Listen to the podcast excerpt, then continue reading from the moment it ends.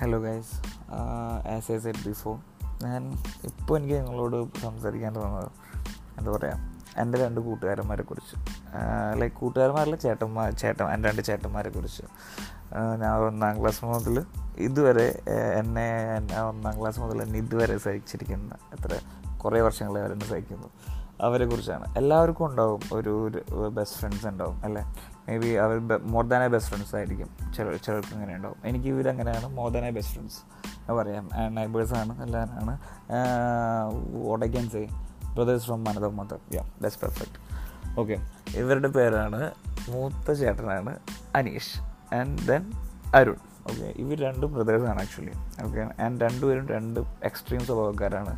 ഒരാ ഒരാൾ കാമാണെങ്കിൽ ഒരാൾ ഹൈപ്പറാണ് ഓക്കെ അങ്ങനെ.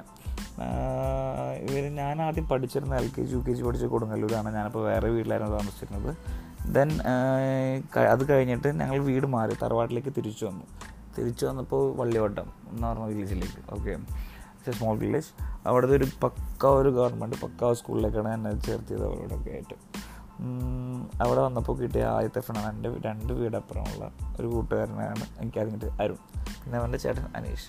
As I this as I said before Aneesh is hyper and Arun is calmer one അങ്ങനെ രണ്ടുപേരും രണ്ട് നേച്ചറാണ് നല്ല രസമാണ് അവരിതുവരെ എന്താ പറയുക ഇപ്പോൾ ഞാൻ അവരെ ചേട്ടാന്നും വിളിക്കും ഡാന്നും വിളിക്കും എല്ലാം വിളിക്കും.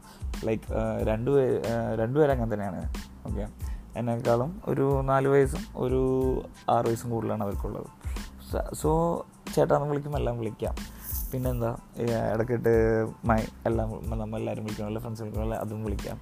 പക്ഷേ പ്രത്യേക അതായത് പ്രത്യേക സാഹചര്യത്തിൽ പൈസ കടം ചോദിക്കാനാണെങ്കിൽ ഞാനിപ്പോൾ വാട്സപ്പിൽ ചേട്ടാ എന്ന് വിളിക്കും. അപ്പോൾ തന്നെ അവർ കത്തും. ഇവൻ എന്തോ പൈസ കടം ചോദിക്കാനാണ് വിളിക്കുന്നത് എന്നുള്ള ആ പറ. Whatever it is they will always help me okay അങ്ങനെ.